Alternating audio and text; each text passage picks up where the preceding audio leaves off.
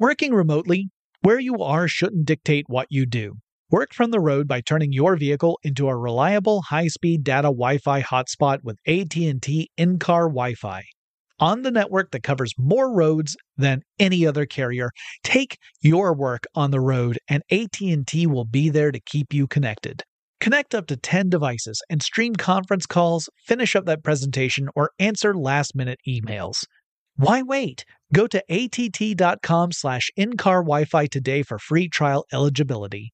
Based on independent third-party data, number of devices varies by manufacturer. Always pay careful attention to the road and don't drive distracted. Wi-Fi hotspot intended for passenger use only when vehicle is in operation. Compatible device and vehicle required. Running a business is no cakewalk, but with SAP Concur Solutions, you can be ready for anything.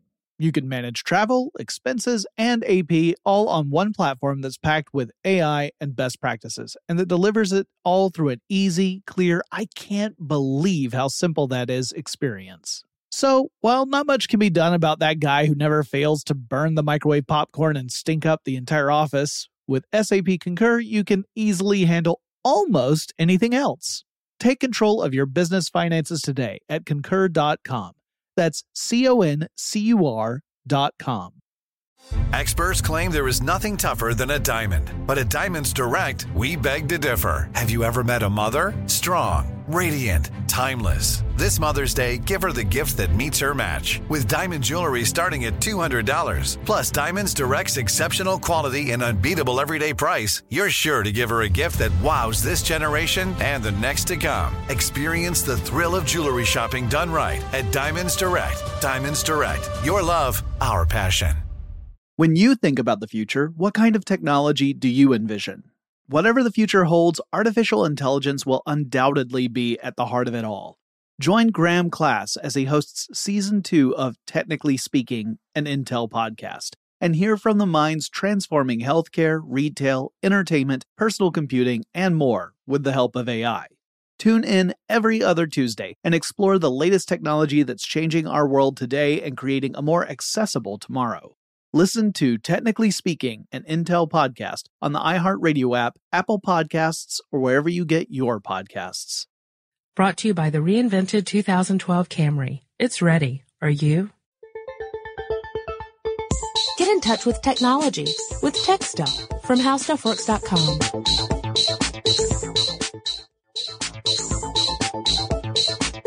Hello there, everyone, and welcome again to Tech Stuff. My name is Chris Pollette, and I am the tech editor here at HowStuffWorks.com. And as he often does on these occasions, sitting across from me is senior writer Jonathan Strickland. Buongiorno. All right, then. So, uh, let's talk politics. Yeah, You know, because uh, that's what we normally talk about here. Right. Tech, Tech, stuff. is all about the politics. And we're not talking PC versus Mac people. Um, although we could talk PC versus Mac people. I mean, I don't have any research on it, but I like John Hodgman. Well, fr- frankly, that that's sort of a political topic too. But, right. uh, it's not what we had in mind. We we were were really looking at, all right, so this. the web is a global entity. Yep. Okay. So we're talking about the, you know, the web is, is all over the world. And there are web companies that have a presence now all over the world. Uh, Absolutely. you might, the web has really made it a lot easier to become a multinational global organization. Uh, you know, back in the, the, the good old days of the 80s, um, you pretty much had to be a mega corporation to have any sort of presence outside of your co- uh, country of origin. You might have a few sites in, in, uh, you know, another country, but, um, it was only a few companies that really had a global presence. Well, now with the web, everyone kind of has a global presence. whether they like it or not. Right. And some of these companies don't like it. We'll get to that. But part of the, uh, the flip side of the coin of having a global presence is having to deal with global politics. And, uh, not every country treats the web the same way that we in the West do. Now, I say we because, you know, I live in the United States. So that's really where my frame of reference is the, the way the United States handles the internet and the web. Actually, not even all Western nations handle the Right. internet That's the same true. way. That's true. So, so companies that have a uh, presence in various countries, um, especially any anyone that is trying to generate revenue in these countries, they may find that they have to operate under a different set of parameters than they had originally intended. And in some cases, this comes into co- direct conflict with the company's philosophy. And, um, I wasn't sure about all the different things you wanted to talk about, but I, I figured the bulk of this conversation would really center around uh, Google and China because it's a great example of how a, a multinational company can have some problems within one single country and what could lead to it deciding to no longer do business there. Now, just as a bit of clarification, um, especially for those of you who are catching up on our podcast now, uh, a lot of you like to, you know, when you first tune in, go back and listen to earlier episodes. So as we are recording this, we're actually in the throes of conversation about uh, what has happened over the past few days in our time um, with an attack on Google's servers. Apparently, uh, it just came out today, the day we are recording this, that uh, the attack came from a computer in Taiwan. Um, and what happened was uh, emails containing PDF attachments went out to people uh, from many different organizations. Uh, there are apparently about 33 different companies, uh, including Google, uh, where people, individuals received emails with these PDF attachments. Well, the PDFs were exploiting a zero-day vulnerability, uh, which means unpatched, basically, uh, a hole in the back of the uh, Adobe Acrobat reader code, and what that allowed uh, the attackers to do was essentially reroute traffic from the uh, affected computers with a Trojan, what they call a Trojan horse. It appears as one thing, in this case a PDF, but contains malware.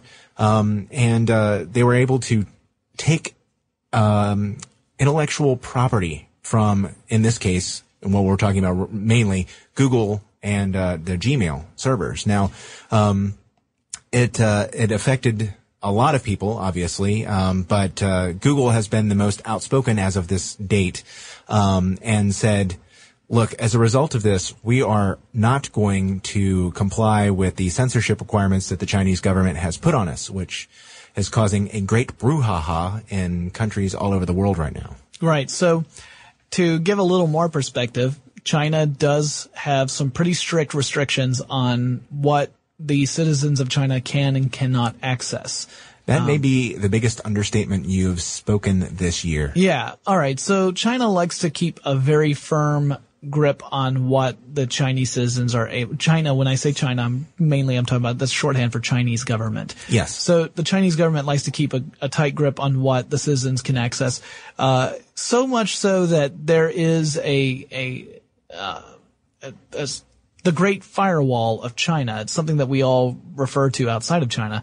Um, the Great Firewall of China is this this uh, firewall that blocks uh, incoming data uh, that the Chinese government doesn't want citizens to access. This ranges from everything from uh, pornography to anything that criticizes the uh, the politics and policies of the Chinese government, including things like its position on Tibet.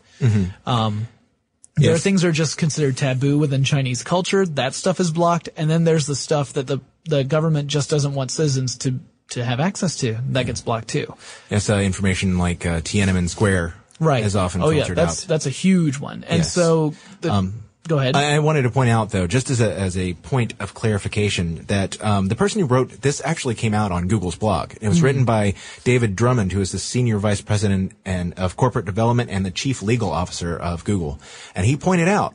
We don't know whether or not the Chinese government is actually involved with this. There's no way to tell for Right. sure who is who was the attacker in this case. Yeah, but if you But- read between the lines, it is essentially saying that we can't be certain, but we're, you know, I would say that, I would say that the reasonable interpretation of reading any of the reports suggests that ultimately the Chinese government had something to do with these attacks. Well, put it this way. We haven't mentioned, I, I just realized we haven't mentioned one of the things that might lead them to believe that. Oh, what, The- what the information was? Yes, the information actually, the, the hackers, um, were targeting, uh, accounts of Chinese, known Chinese dissidents. Yeah, people who were advocating for human rights within China, that was, it was their information. And as far as we can tell, it wasn't like their emails or their documents or anything. It was more just who they were and, you know, where they were really, Well, and, which and- is bad enough. So uh, it, it could it,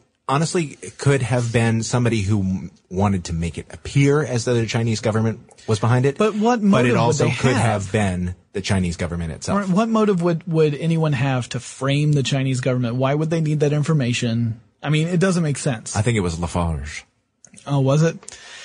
He's notorious like that. All right, I'm going to take a little moment here and think about pi. Okay. Um, no, so, So- uh, I wanted to, to mention here about Yes. the, um, so the whole Google China event. Google going into China in the first place was kind of a sticky situation. Mm-hmm. The reason being is that Google has an informal motto that says, don't be evil.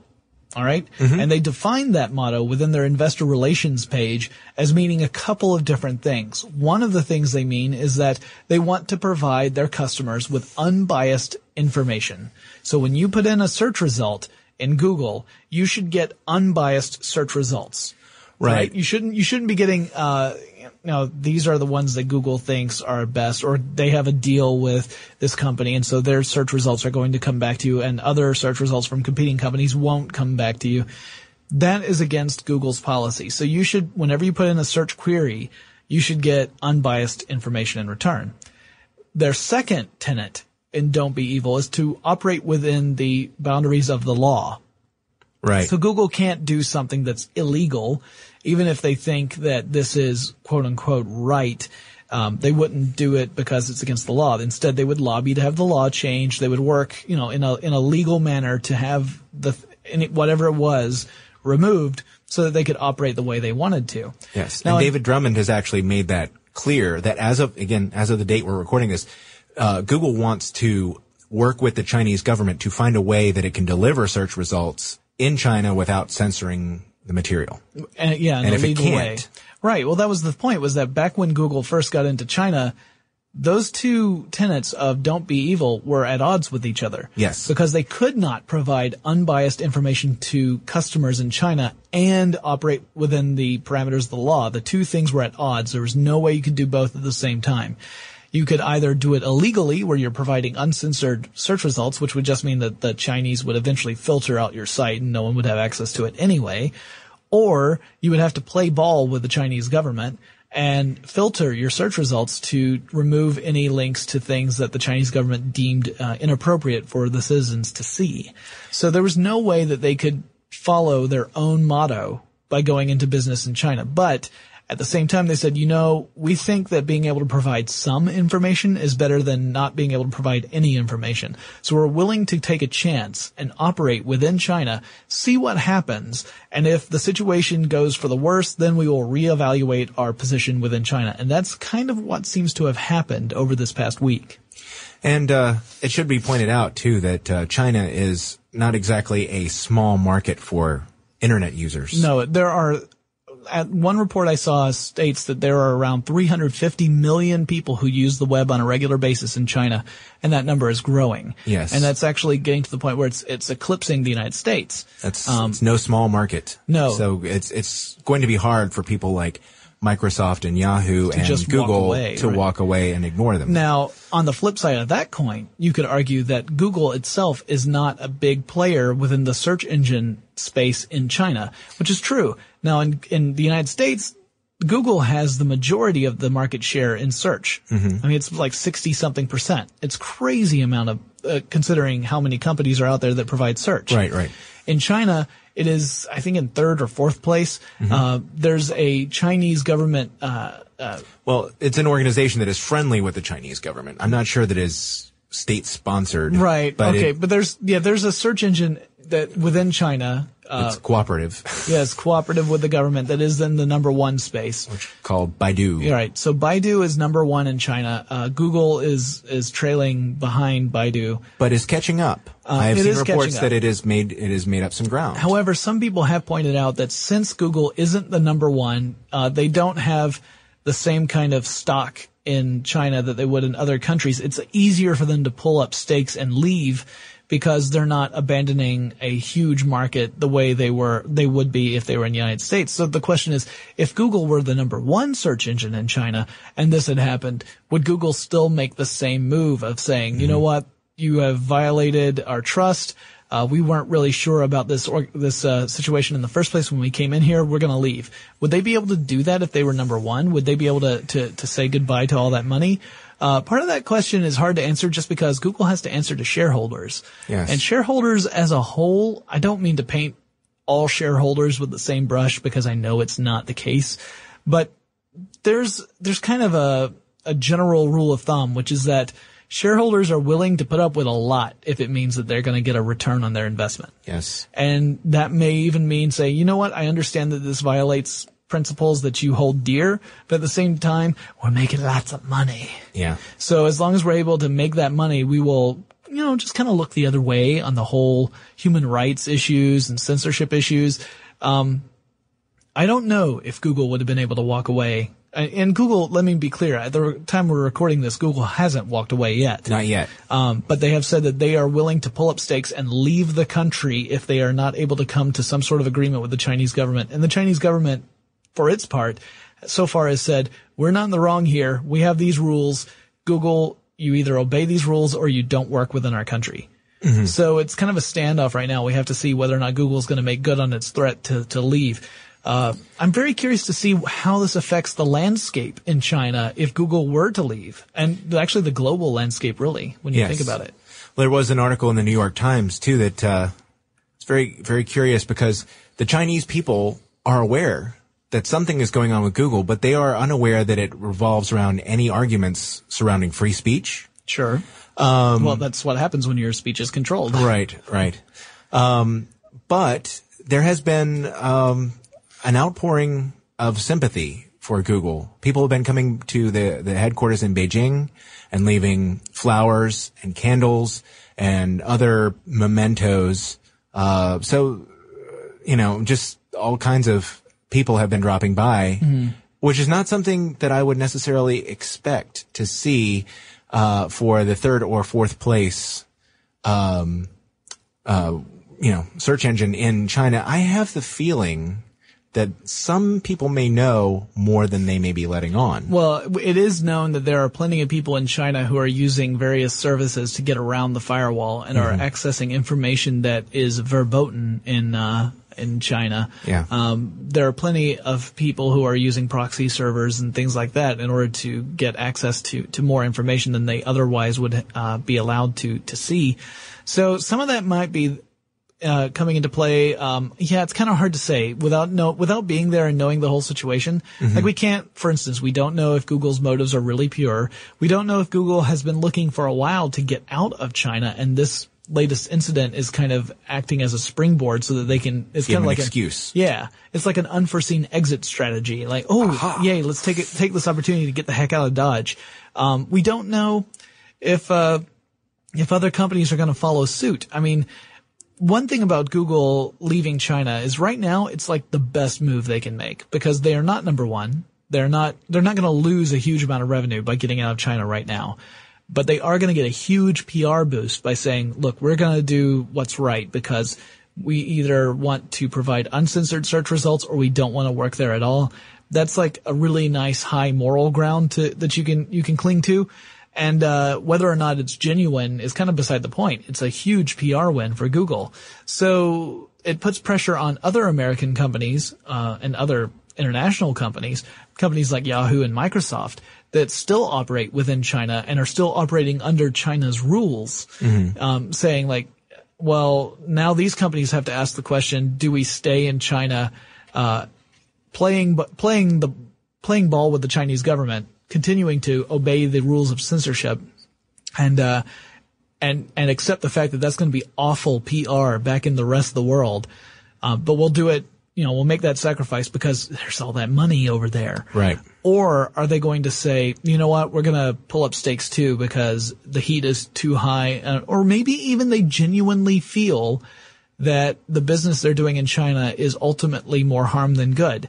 Uh, you know, I don't want to paint all of these these executives as being these cold-hearted, calculating, money-grubbing kind of jerks.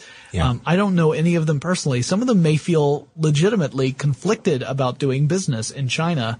Um, and maybe they are taking the time to really reevaluate their positions as well. I honestly don't know. Um, I I operate under assumptions and stereotypes the way everyone else does. So I think of them as cold, calculating, money grubbing jerks. but I'm, I hope I'm wrong. It'd be great if I were wrong. I don't, here's the real problem. Ultimately, I don't know, even if they were to all pull up stakes and leave, I don't know that that would put any leverage on the Chinese government whatsoever to make any kind of changes.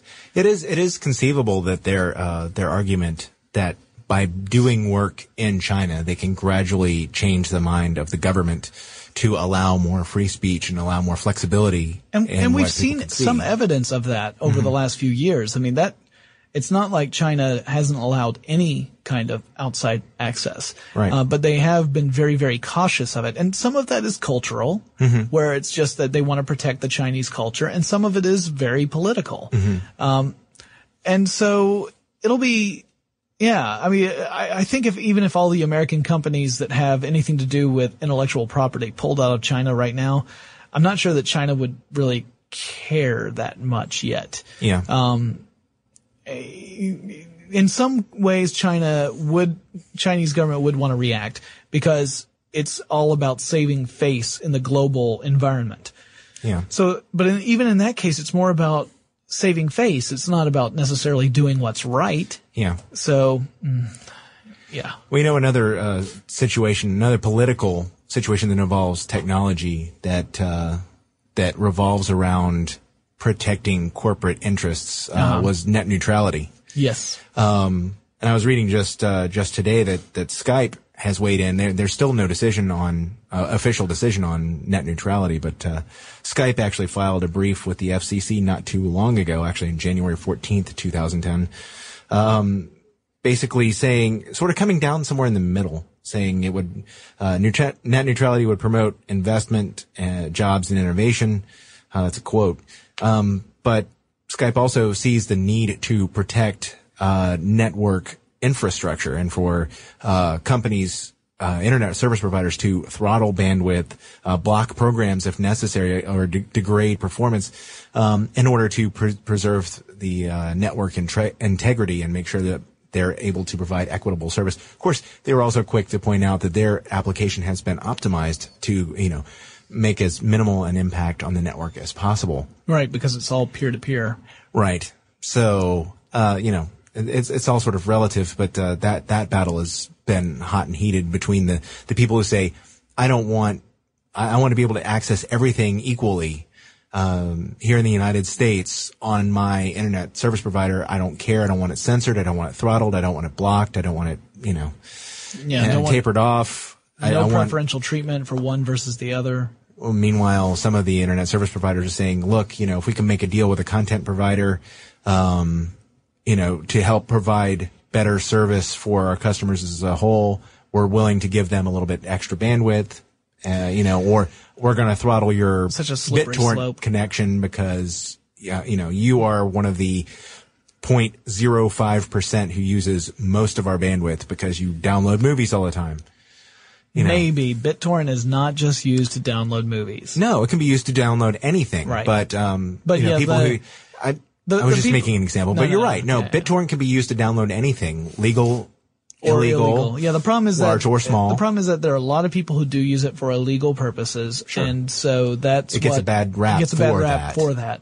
And you know what? I'm sure if I looked at the full list of all people who use BitTorrent, it would probably be a sizable percentage that uses it for illegal purposes, at least occasionally, if not regularly. Um, It's a very effective uh, method for delivering files, Right. whether they're legal or illegal. But yeah, if you were to just automatically throttle all BitTorrent activity, then Exactly, that would, really hurt people who are using it for legitimate means Absolutely. to distribute very large files. yes, I mean, if you were using it for work purposes in your house and you needed to share files with other people in your office, Yep. um, you know, in your th- your bandwidth is being throttled by somebody else uh, who uses even more bandwidth than you, and you're being lumped in with them. Sure. You know, you're going to be a little outraged by that. I would Yeah, think. so we're seeing a lot of web companies weigh in on this discussion. So this is another uh, good good example of web companies in politics. I mean, Google has been extremely vocal in the whole net neutrality argument, Mm-hmm. and uh, then of course we've also seen ISPs and and uh, like cell phone carriers in particular Sure. argue the opposite side, saying things like, "Hey, we just want to be able to give the best service and get lots of money and charge twice for the same content delivery system." Again, they That are also trying. fast. They're also trying to provide value to their stockholders. Yes. and um, Stockholders are, as we have determined already, the most evil people on the planet. thank you very much. I own stock, by the way. I also have plans for a Death Star. That's a good point. Yeah, I'm just I saying. thought of it that I'm way, but now that you mention it, yeah. you know. Okay. No, no, no. I don't really mean that. Uh, I don't really mean that stockholder is necessarily evil. Stockholder is not necessarily evil. You're going to get email. They're just that. mostly evil. Um, no, no, I really, I really honestly don't believe that, but there are a lot of people who hold a lot of shares who do sacrifice, uh, this, you know, they'll make sacrifices on, on principles in order to make more money. and there are people who abuse ISP networks too. Right, sure. And then of course there are plenty of shareholders out there who who argue for the other way. They Yeah. they argue that no, we need to do the responsible thing and yes, it may mean that we don't earn as much in the short term, but in the long term, we'll make much larger returns on our investments. So it makes more sense for planning out years in advance. So unless you're planning on cacking it in the next couple of years and you're just looking for some money to blow on all the big parties you're going to have before you kick it in 2012, really not a big deal. All right then. Yeah, I, I, I don't really have any other political Well, things that I was and- thinking of specifically. We know we we talked a lot about Google and China in particular, but that's That's the big one right now. It's a big one right now, and it's a very good example of how a web company can encounter some really sticky situations once they enter into a country that has a totally different culture and political system than the one that spawned that company. Well, actually, I was. Uh, I'm not to get not to get into this in depth, but um, the other big political uh, battle being fought is you know over intellectual property Sure. and copyright law, um, Right. and that's that's sort of what's going on. It's not exactly the same thing, but it's sort of what's going on with the, the Chinese situation because these things are are new. They're, the technologies are have only been around for a couple decades, um, to the point where everyone has adopted them in in, in large Sure. numbers. Um, they're p- proposing new issues for governments to have to deal with, and you know I think there will be massive changes in government over time. But right now, they are, are producing some serious thorny issues that have never Yep. had to be ad- addressed before. Yeah, and we're you, we can guarantee that we'll keep our eye on this situation. And uh, if you guys want to hear us have discussions on really timely issues, like uh, this this podcast in particular is more about the general issues of, of web companies and and uh, politics, and we use the China Google thing as an example. But if you want to hear us talk more about this sort of stuff in a timely fashion, I highly recommend you check out Tech Stuff Live, which we do every week. It's on Tuesdays at 1 p.m. Eastern. And you can actually access the older episodes of Tech Stuff Live. There's a Ustream channel that archives all of them. You can also see our other live programs, uh, archived versions of our live programs, uh, not just tech stuff, but stuff you should know, and there'll be others to follow in the fu- future. So, um, Plus, I- we uh, we write about these things too on our blogs. Yes. uh, blogs.howstuffworks.com, and um, you know we're we're able to address those in a little bit more timely fashion. Right. So if you find these kind of discussions interesting, and if you want to participate in these discussions, we highly recommend you visit the blogs. There are areas to comment on the blogs, and uh, we definitely like to have that kind of involvement and that, that deep conversation start. Because uh, clearly, I mean, we have our own opinions, but uh, but we know that all of you out there have your opinions. Some of you may have lived in, in countries like China and have a unique perspective on the issue, and you're probably screaming right now, "I want to add my voice to the conversation." Uh, the blogs are a good place to do that, and of course, you can always write us. You can email us at our uh, wonderful email address, techstuff at howstuffworks.com. And uh, we look forward to hearing from you. This has been a, an interesting discussion. It's one of the heavier com- topics that Yeah. we've tackled. Definitely. But um, after talking about our favorite tech movies and Easter eggs, I felt that We we probably kinda, do. Yeah, we were due for some something that had a little more substance to it. I thought. So uh, definitely email us, uh, check out our blogs, and Chris and I will talk to you again really soon. For more on this and thousands of other topics, visit howstuffworks.com. And be sure to check out the new Tech Stuff blog, now on the How Stuff Works homepage. Brought to you by the reinvented 2012 Camry. It's ready. Are you? Running a business is no cakewalk, but with SAP Concur Solutions, you can be ready for anything.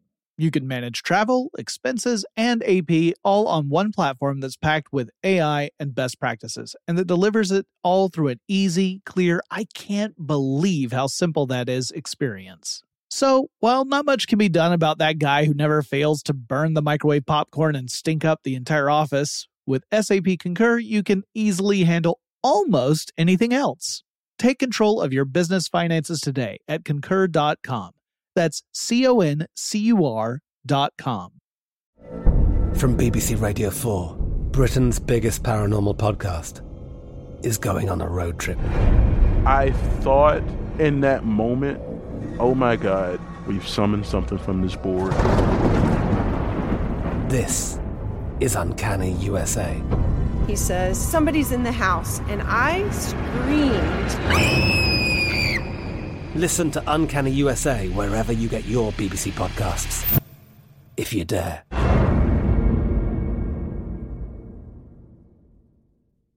Open a limited time 11 month certificate at Kemba Financial Credit Union. At 5.25% APY, it's more than triple the national average, plus, it's a safe and secure way to grow your money. Visit your local branch or kemba.org slash CD for details. Offer expires May 31st, 2024. APY equals annual percentage yield. Restrictions apply. $500 minimum and $250,000 maximum deposit. Advantage status required. Comparison based on bank rate average. Federally insured by NCUA. Xfinity has free premium networks for everyone this month, no matter what kind of entertainment you love. Addicted to true crime? Catch killer cases and more spine-tingling shows on A&E Crime Central. Crave adventure? Explore Asian action movies on Hi-YAH. Searching for something extreme? Check out skating, snowboarding, and more on Fuel TV Plus, the global home of action sports. And find crowd-pleasing bops on iHeartRadio's Hit Nation playlist. There's new free shows and movies to love every week. Say free this week in your Xfinity voice remote.